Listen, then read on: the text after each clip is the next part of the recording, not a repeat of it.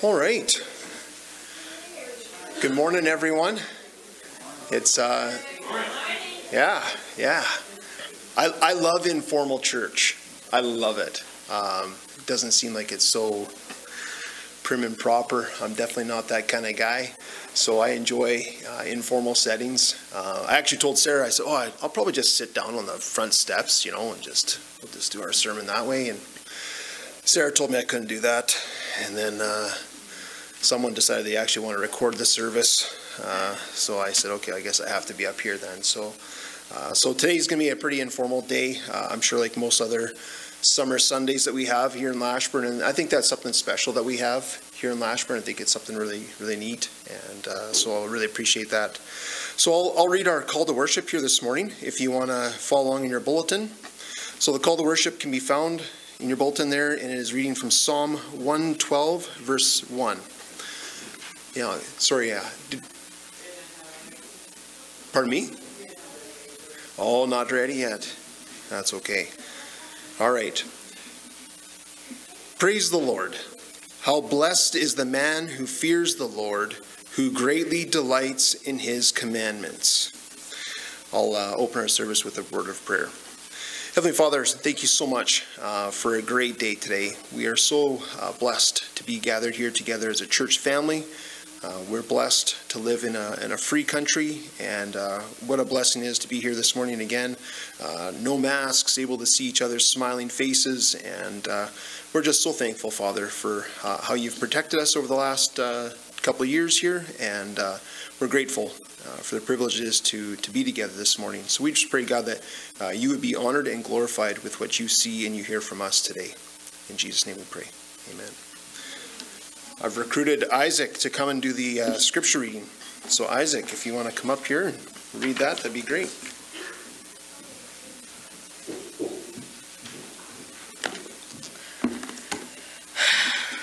Today's scripture reading will be found in Psalm 37, verses 1 to 7. Uh, Do not fret because of evildoers. Do not be envious toward wrongdoers, for they will wither quickly like the grass and fade like the green herb. Trust in the Lord and do good. Dwell in the land and cultivate fa- faithfulness. Delight yourself in the Lord, and he will give you the desires of your heart. Commit your way to the Lord, trust also in him, and he will do it. He will bring forth your righteousness as the light, and your judgment as the noonday. Rest in the Lord and wait patiently for him. Do not fret because of him who prospers in his way, because of the man who carries out wicked schemes.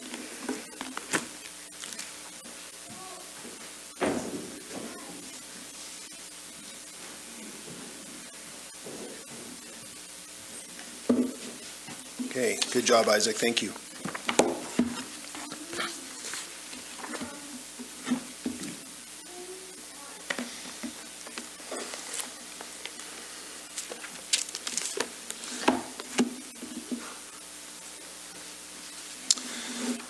All right. So usually what I do is I usually like to do a very uh, exegetical sermon. Uh, I really enjoy that. I enjoy diving into the meat and the potatoes of a, of a particular passage, the who, what, where, when, whys of a passage, uh, all that sort of stuff. It's usually very fun for me. I like usually diving also into uh, either Greek or the Hebrew words and finding out their meanings and um, exploring that even further. But unfortunately, I didn't have time to do that. And, uh, and so today, uh, I want to share with you guys a little bit about um, our journey as a family over the last uh, almost two years here now. So, in, I'll, I'll, uh, so I'll go back to September of 2019. In September of 2019, life was normal for all of us. We'd never heard of COVID. Um, my life was normal. I was just a sales guy and uh, selling welding supplies in Lloydminster, and everything was, like I said, very, very normal.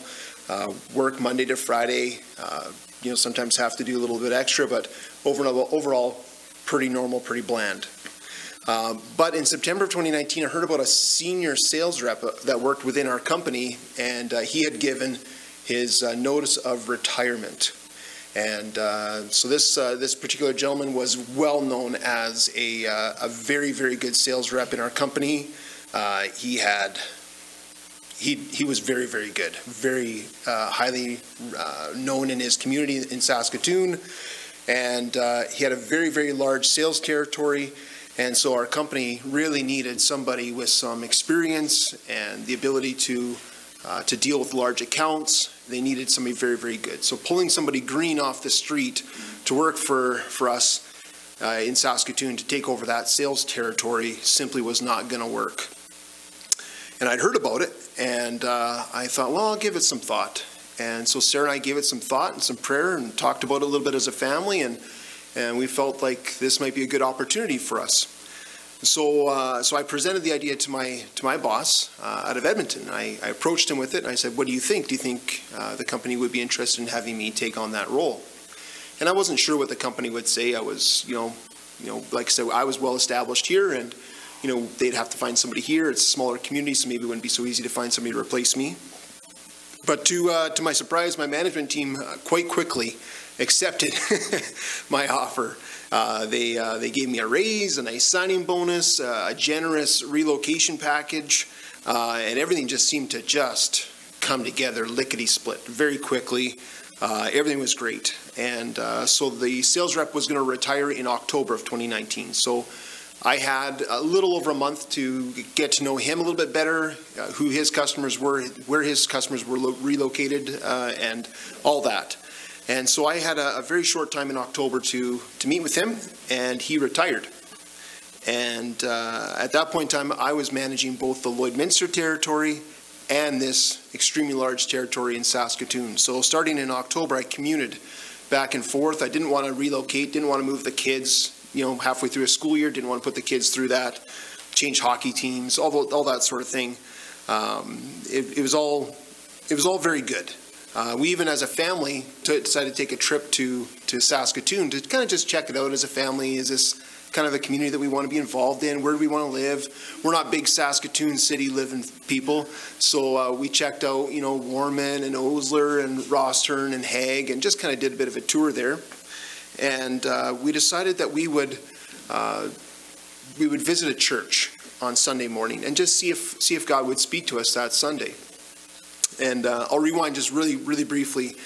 When Sarah and I first got married and we were living in Vernon, we uh, I had the opportunity to work for I was working for Kal Tire at that time, and Kal Tire asked if I'd be interested in moving to Lloydminster, and I had accepted that opportunity. I flew out to Lloydminster, and Sarah and I I remember praying together in a hotel room in Lloydminster and praying that God would speak to us about whether we should come to uh, to Lloydminster or not. We attended First Baptist Church in Lloydminster, and uh, without getting into too much detail, I can say that God clearly spoke to us that that was where God wanted us to be. Sarah and I looked at each other during the service, and we thought, "Oh my goodness, we are the only people here, and that preacher is preaching to us, and we are supposed to come to Lloydminster." It was obvious. So okay, no problem. Move to Lloydminster. So now we're here October 2019 and we're Sarah and I are in a hotel in, in Saskatoon with the kids, and we said, well, let's pray together, and we'll just pray that God would speak to us at this church. We just we didn't necessarily randomly pick a church, but we we were it was kind of kind of just through some process of elimination decided on a particular church, and we went there as a family. So we went to that church, and uh, I think the message was titled. Uh, maybe it wasn't, but uh, this is what what we took out of it was waiting is worship. So that was what we took out of that, out of that message, that waiting, waiting on the Lord is worship. And the message essentially talked about by waiting on the Lord, we're worshiping Him. We are giving Him the worship that He's due by having faith in Him and His timing. So after the service, Sarah, Sarah and I are in the truck, and Sarah looks over at me and she says, uh, did, did God speak to you at all during the service? And I quickly replied, Nope. Nope. Because at that time we had somebody already had committed to buying our property. And the job was there, the relocation package was there. This was just a matter of waiting out the school year, move in, you know, July and get settled in August and get the kids in in a school either in Warman or Osler, and uh, away we went. So no, that waiting waiting on the Lord was not going to happen because everything was lined up. You know, things had already gone together and God had already put things in place. So no, God did not speak to me. Waiting His worship was not something that was something that had resonated with me. Um, except our potential buyer did not uh, was not able to buy our house, and uh, for very good reason. And uh, and then it was April of 2020, and we put our house up for sale, and we waited. and of course, we know what happened. Uh, COVID became a very very real thing, and uh, you know with the already slow economy in Lloydminster getting worse because of the pandemic uh, our house didn't sell as we expected that it would in the spring. Well, spring turned to summer and summer turned into fall, and still no buyer. I continued to commute back and forth to Saskatoon for work. Uh, they'd found a replacement for me in Lloydminster, so I was able to take that off my plate probably in that February, March range. I was able to take that, offload that, which was a welcome reprieve for sure. Uh, but winter came of 2020 uh, and 2021. Uh, it came and went, and still no sale. So now here we are, we're in the summer of 2021, and we are still waiting. 22 months. 22 months of commuting back and forth, 22 months of waiting. Um, I was kind of thinking about the Israelites wandering in the desert for 40 years, and my 22 months is nothing compared to those guys. But for me in my situation, uh, 22 months is a long time. So I've learned that the message that we heard, that waiting is worship, was the message that God wanted me and Sarah to hear that day. And that's a, I can tell you that's a very difficult lesson to learn. To worship while you're waiting for something. Something that you've done nothing wrong. You have you you did everything right. You you were wise. You prayed about it. Everything came together so quickly. Uh, Sarah and I have often said, "What is God up to? Like, what is going on here?" Everything was great. We did we misunderstand God? Did we were we sinful in our thoughts? You know, uh, I keep thinking of James. Uh, the book of James says, "Come now, you who who say, I will go to such and such a city and make a profit." But rather, a man should say you know, if the Lord wills, if it's God's plan, then I'll go and do that. But I thought, no, like we, we prayed about it. Like everything came together so smoothly. It can't possibly be it. I don't think that we were selfish in our decision. Uh, it, it, certainly wasn't our motive to be to be selfish. Uh, we wanted, we thought, well, maybe it'd be a better opportunity for the kids for you know to attend university or, or other business opportunities for the kids, job opportunities for the kids. Uh, but uh, I don't feel like that's selfish. I felt like that was wise or prudent. Um, so it's been a very difficult lesson.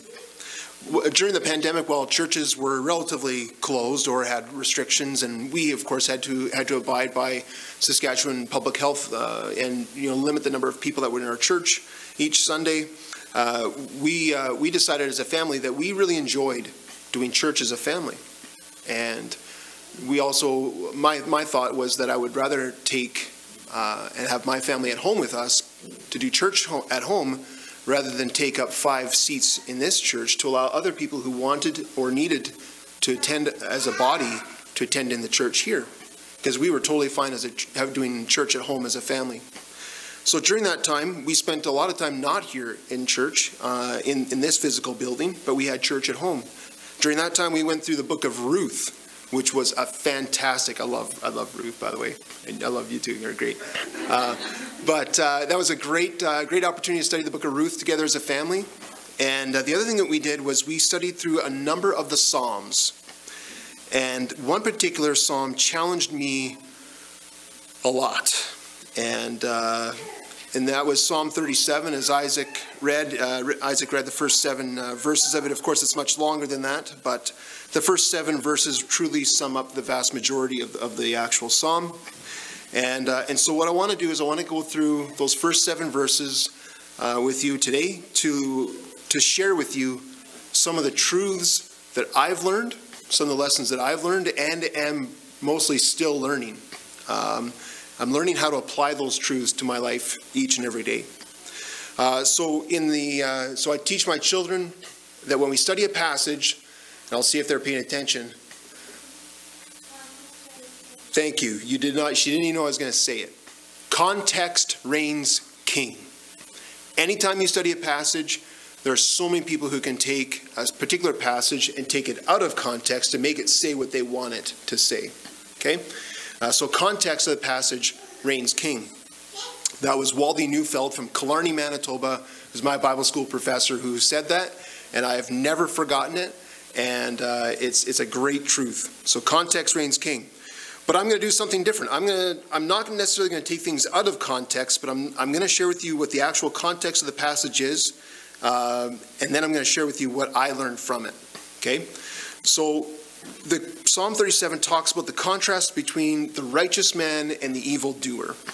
Uh, it presents the all too often thoughts that evil people or people who don't obey God they will prosper, while the righteous man suffers.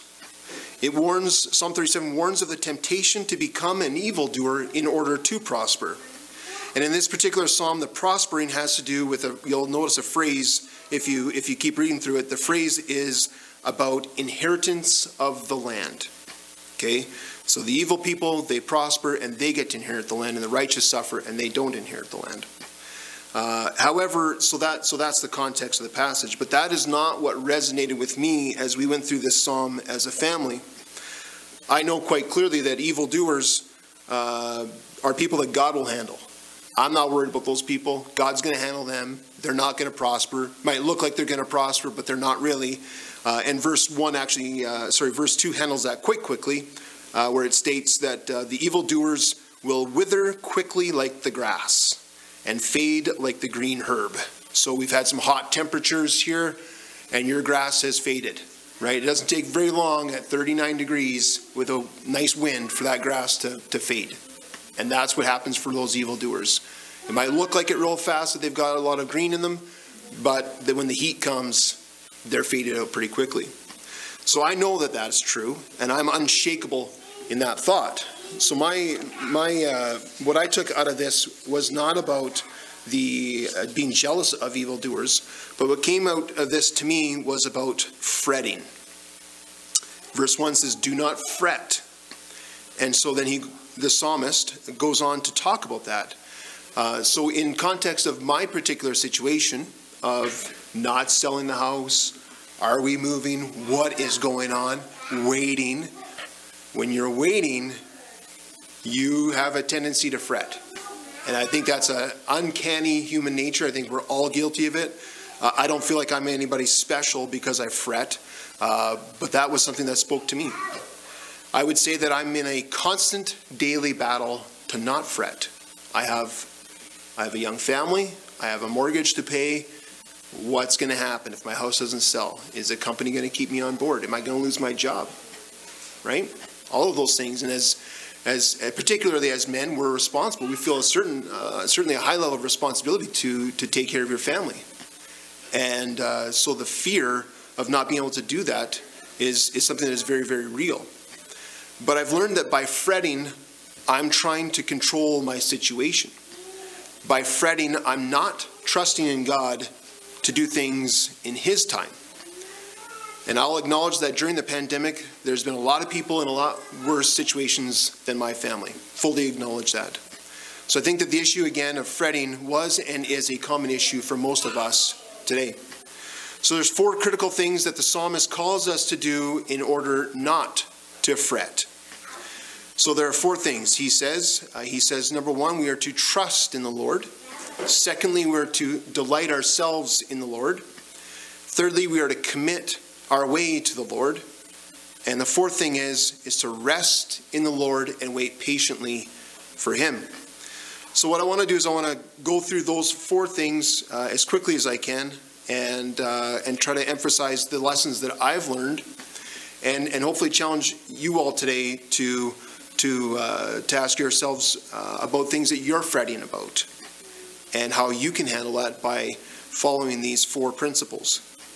So, trust in the Lord is the first thing that happens. It's uh, in verse 3. Verse 3 says, Trust in the Lord and do good, dwell in the land and cultivate faithfulness. So, again, it's the trusting in the Lord. Don't worry about those evildoer guys. Just trust in the Lord. Keep your focus on the Lord. And so I asked, I asked myself, what does it mean? What does that mean, though? That's a, that's a nice uh, cliche church thing to say. It's Christianese, right? To say, oh, just trust in the Lord, right? Just trust in the Lord. That's very nice. Sounds good, right?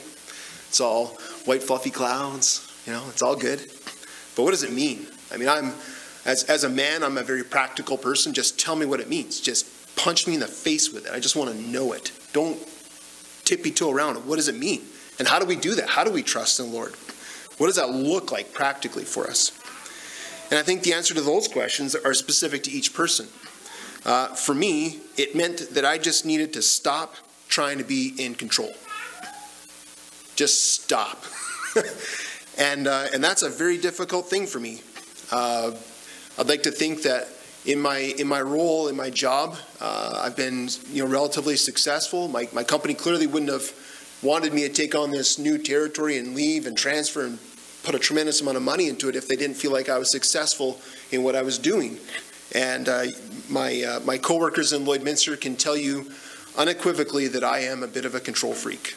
I am. When it comes to work, I will let somebody else do the job that they're supposed to do, but if it isn't done right and the customer is upset about it, I will very quickly brush you aside. I will step in and I will do what needs to be done to make sure that customer is taken care of. Uh, I used to have a white Ford, uh, and uh, yeah, Jamie's laughing because Jamie knows. Jamie knows because Jamie's been a customer and he's experienced some of the challenges of my office. And uh, my coworker uh, uh, that I worked with uh, mostly in Lloydminster, he would say, "Brad, just get in your white chariot and go be this, go be the knight and save the day." because you drive this white Ford and you'll just figure it out and you'll just take the stuff the customer needs and make sure they're taken care of. Because I'm in control, right? I'll let somebody else do the job they're supposed to do, and if they don't do it right, I can't have the customer not be taken care of. I have to go fix it. And so in this situation, for me to trust in the Lord and just stop trying to be in control is very difficult for me. It's a huge challenge for me. I, I can tell you that uh, the number of things that I did, uh, I constantly, I constantly try to come up ways to alleviate those that fretting, that those fears. Uh, I tried to get my job in Lloydminster back. Tried very hard to do that. Um, I also did things like I tried to sell our home quickly by by doing a, a price reduction on our house. Uh, I came up with numerous proposals to my management team, uh, my company, that would allow me to stay living here and still work in Saskatoon. Sarah can tell you there was quite a few plans that I came up with, ideas that I came up with uh, to try to make sure that that happened. And while none of those doing the, none of those things is wrong, in fact, uh, you could pretty ar- pretty well argue that those things were wise things to do. They're not they're not wrong to do. They're wise to to try to solve your problem for sure. Um, but the reality was was that I knew I was in a tough spot, and instead of trusting the Lord, I tried to control the situation. And for me, it's more about an attitude, right? That was that was my that was my attitude was to try to control the situation. And by trusting in the Lord, we're not being called to stick our heads in the sand. I think that's a it's important to note that we're not being called to just stick our head in the sand and pretend that there isn't a problem. Trusting the Lord is about an attitude of humility. And that's that's the, the takeaway for me. That trusting in the Lord is about an attitude of humility. So my daily challenge is to make wise decisions for me and my family while having an attitude that God is control.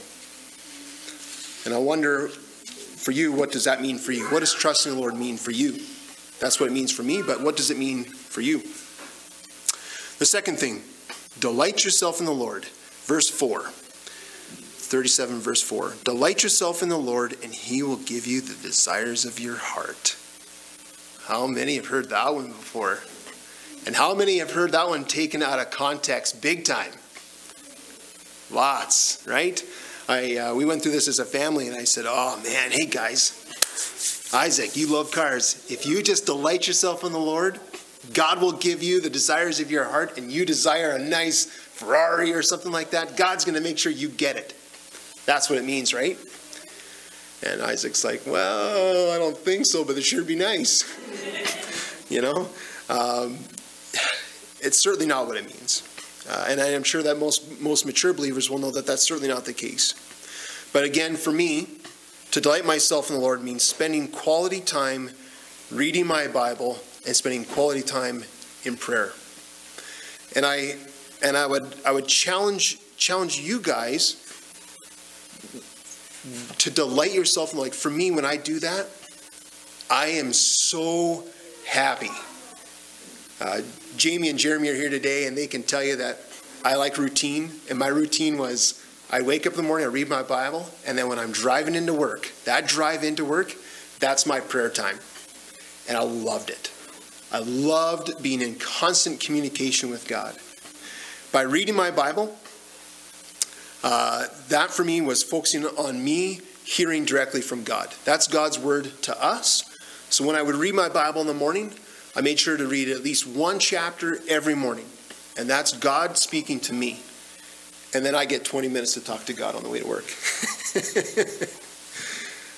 but I, I, can, I can confidently say, I think Jamie and Jeremy would both agree that that was a lesson that we learned in our accountability group. Amazing. Shocker. If you spend time every day reading your Bible and every day you spend some time in prayer with the Lord, you know what happens? Your marriage just miraculously gets a whole lot better. Your, your relationship with your kids is a whole lot better. Your time at work, that boss that ticks you off, the sales guy who drives you nuts, right? Right? It gets a whole lot better, right? And it's it's amazing how that happened. We would joke about that in our in our accountability group. When we would go there and sometimes I would say, "Man, I just I, I just wasn't consistent this week." And gee, was I was just so frustrated at work. The kids didn't listen this week. It was just a oh, it drove me nuts, you know? It was it was uncanny how often that uh, that went hand in hand. And and so when we do that, when we spend for me, if I spent time reading my Bible and in prayer, my all those other things that, that were important to me, because they, they were important to me. And then God calls us as a man to, to, to love your wife, to love your children, to treat your children well, right? To be, uh, you know, Psalm 31 talks about, uh, Proverbs 31 talks about a, uh, a godly woman, but it, it, says that her husband will be, at the very end of Psalm 31, or Proverbs 31 rather, that her husband will be respected at the city gates. Okay? That talks about our work, our business, how we're respected in our community, right? Those are all things that I desired as a, as a man. Those were my desires because that's what God wanted for me. So by spending time reading my Bible and in prayer every day, the Lord gave me the desires of my heart because my desires somehow just became in line with what God desired for me. Okay? So for me, Delight yourself in the Lord, and He will give you the desires of your heart. That's what it meant for me. And I was sure happy.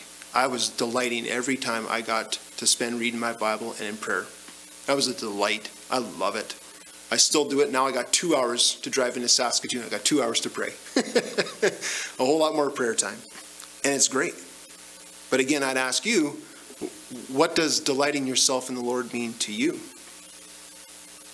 And how does that apply to you not fretting? Thirdly, commit your way to the Lord. Trust also in him, and he will do it. Verse 5.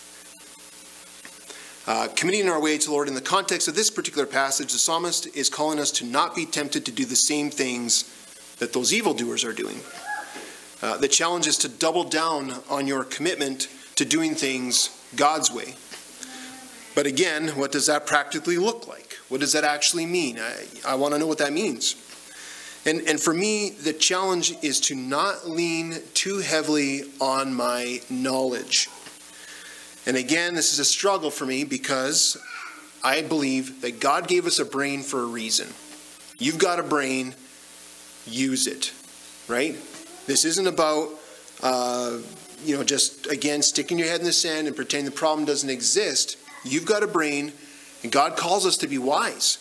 So you've got a brain and you should use it. But the temptation for me is that I lean too heavily on my own ways, right? And uh, I think Psalm 2 talks about that as well, right? And and so the the way for me to do that is is to act with wisdom Uh, and I and and I can tell you that I love wisdom chapters. I love Proverbs. It's uh, Proverbs and James are probably my two favorite books of the Bible because they talk a lot about wisdom and practical living. And and so uh, God calls us to be wise. Um, and and so it's a call to balance our faith, that wisdom, with our knowledge. So committing my way to the Lord means uh, not doing things my way, doing things God's way, but still having that wisdom and balancing that, that head, earthly knowledge with faith. So to find that, that balance between those two.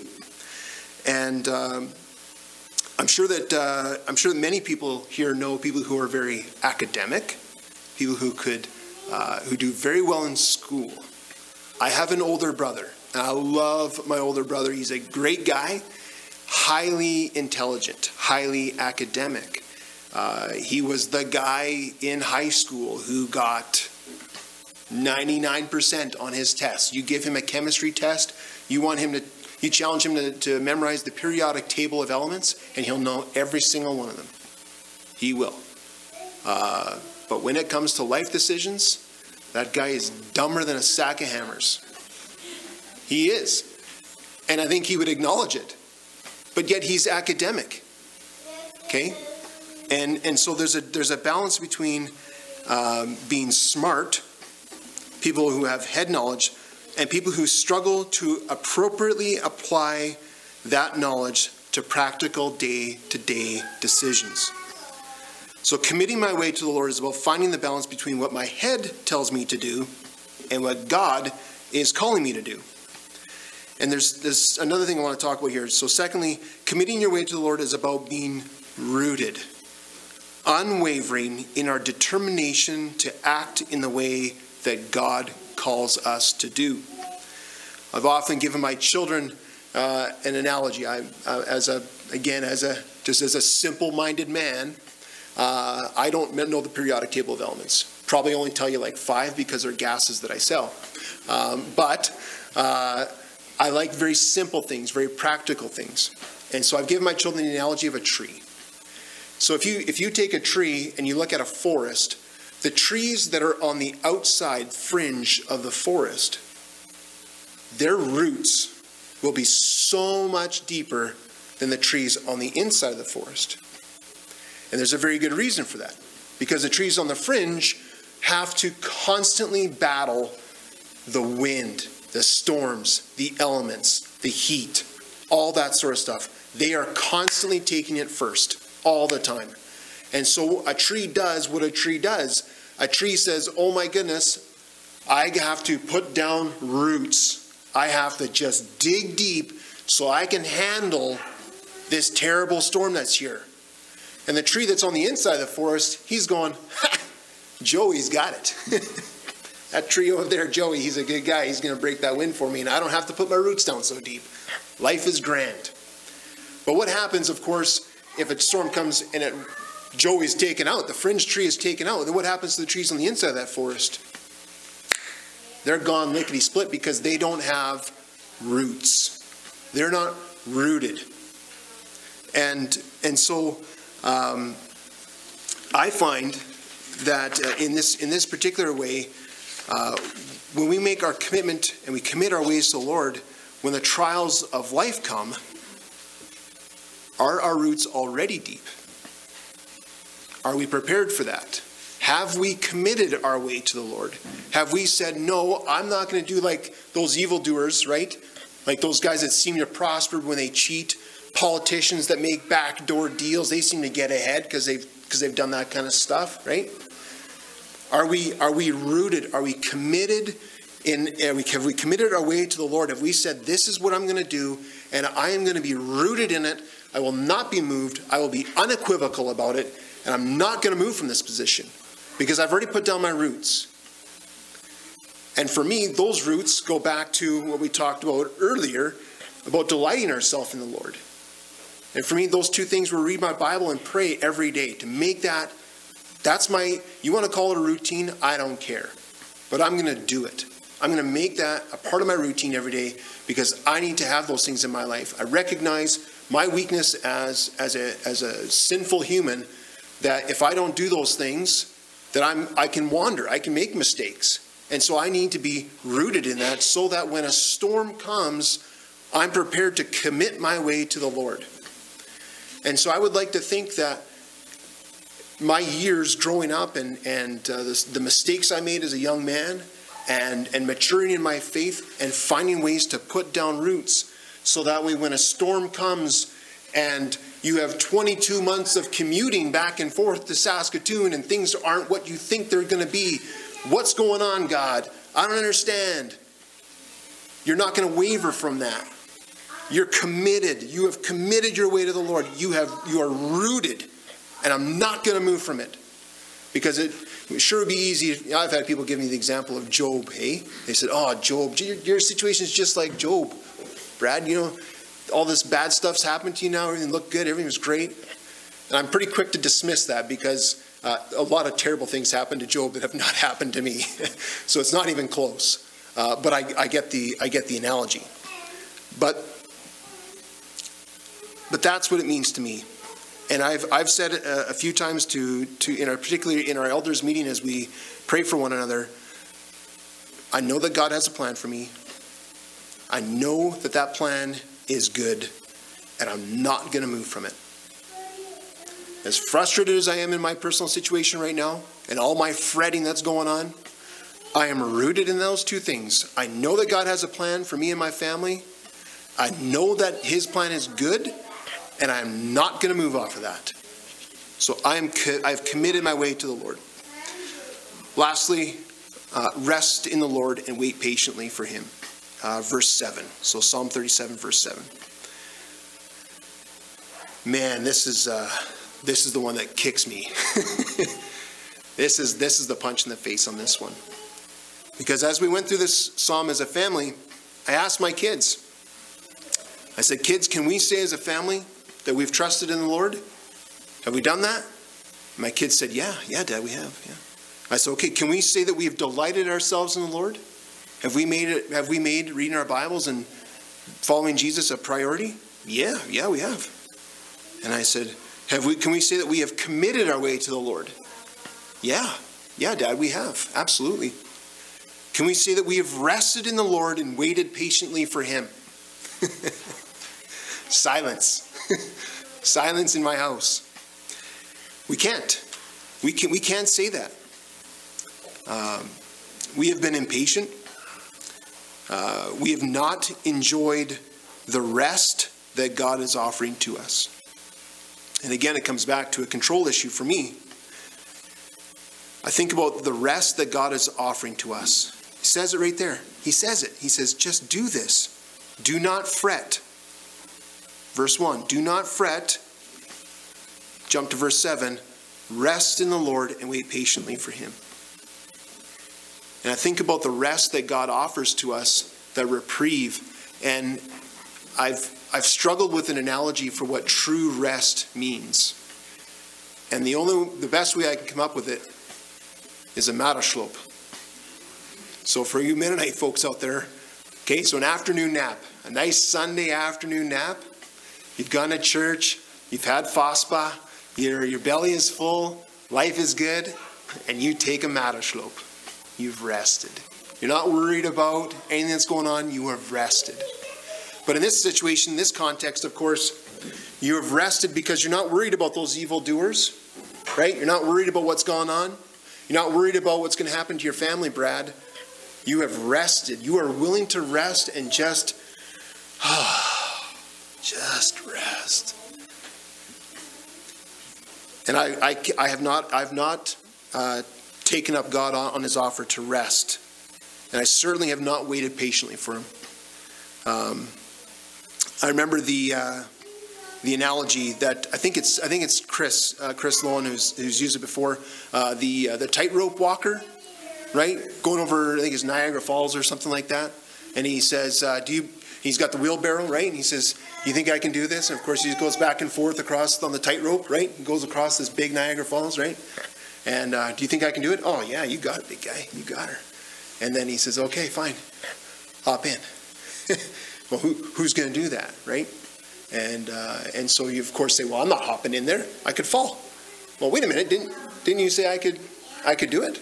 Didn't, you don't have faith in me, right? So there's the difference between believing that you can do it and actually having faith. And the difference between belief and faith, of course, is action. And, uh, and so uh, in, this, in this particular instance, if I had had faith that God would work out all things for good, we would not only get in the wheelbarrow, we would enjoy the rest that God offers to us, and we would take a Matterschlope in that wheelbarrow as you cross Niagara Falls. Because you're not worried about it. You're just going to lay back, put a pillow there, and enjoy the view. It's beautiful crossing Niagara Falls. I'm sure it's wonderful. I'd love to lay in a wheelbarrow with God pushing it, not any human being, but God can do it. But if I had done that, I would be able to rest in His protection. And so, uh, so that's my challenge. I, I, have failed miserably in this area, uh, and it's it's uh, this is this is my my new challenge, and and uh, and I can say that over the course of the last 22 months, I'd also say that my prayer requests have changed. Uh, I remember having people ask me, they say, Brad, how can we pray for you?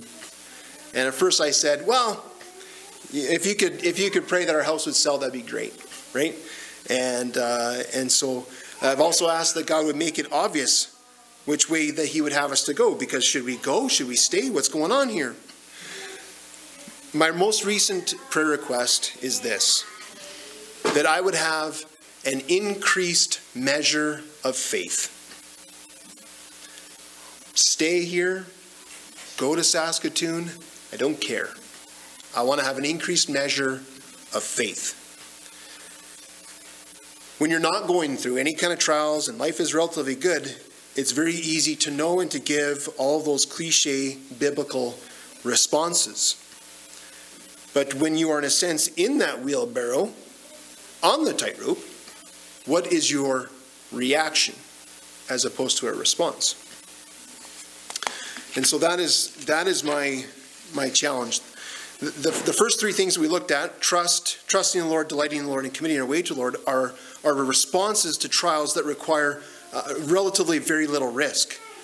But to rest in the Lord requires an action. And that action is to do nothing. That is your action. Do nothing. And secondly, we're called to wait patiently for Him. And most of us are familiar with that passage that uh, says, uh, God's ways are higher than our ways, and his thoughts are higher than our thoughts. And, and God's timing just never seems to line up with our timing, does it? Uh, we were over at uh, Myron and Ruth's a few weeks ago, and, uh, and Myron shared a, a, great truth with me, and, he, and I remembered it. He said, God is never late, he's rarely early, but he's always on time. And that was a nugget that I took and I went, man, I, I need to remember that one. I need to remember it. So I'll, I'll say it again just, just in case you're, you're wanting to hold on to a little bit of a nugget there. God is never late. He's rarely early, but he is always on time. And that is such a wonderful truth. And this last command to rest and to wait is by far the area that I'm struggling with the most. And I, again, I'd, I'd ask you, what are, in times of struggle, are you able to enjoy the rest that God is offering to you? And are you able to wait patiently for Him? I'll, I'll wrap up here now, but uh, I'll share with you. Um, I'll share with you some of my, my things that I've prayed about on my drive to Saskatoon. I won't talk for two hours about what I pray about, but uh, my prayers have been uh, that I would help, that God would help me to understand His will, understand His timing. I've I've, uh, I've had some pretty loud conversations in the truck. you know, that, that God would make it obvious to me which way we're to go. I've told God that I'm willing to go. I'm willing to stay. I just want to know. I just want a resolution. I want some finality to it. And as I've been praying, I've realized that if God had always told us his plan, if God had always told me his purpose, then my action would be based on obedience and knowledge, but not on faith.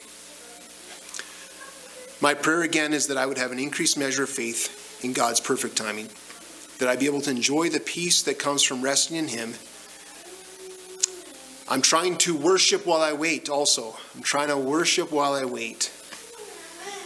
And I'm sure that most of you have trials too, things that are going difficult in your life. And I hope that by looking at Psalm 37 today, where we're called not to fret, I pray that you too would be able to trust in Him, that you'd be able to delight yourselves in Him, that you'd be able to commit your weight to Him, and then culminating by having faith by action, by resting in Him and waiting patiently for Him. I've talked long enough. Let's pray.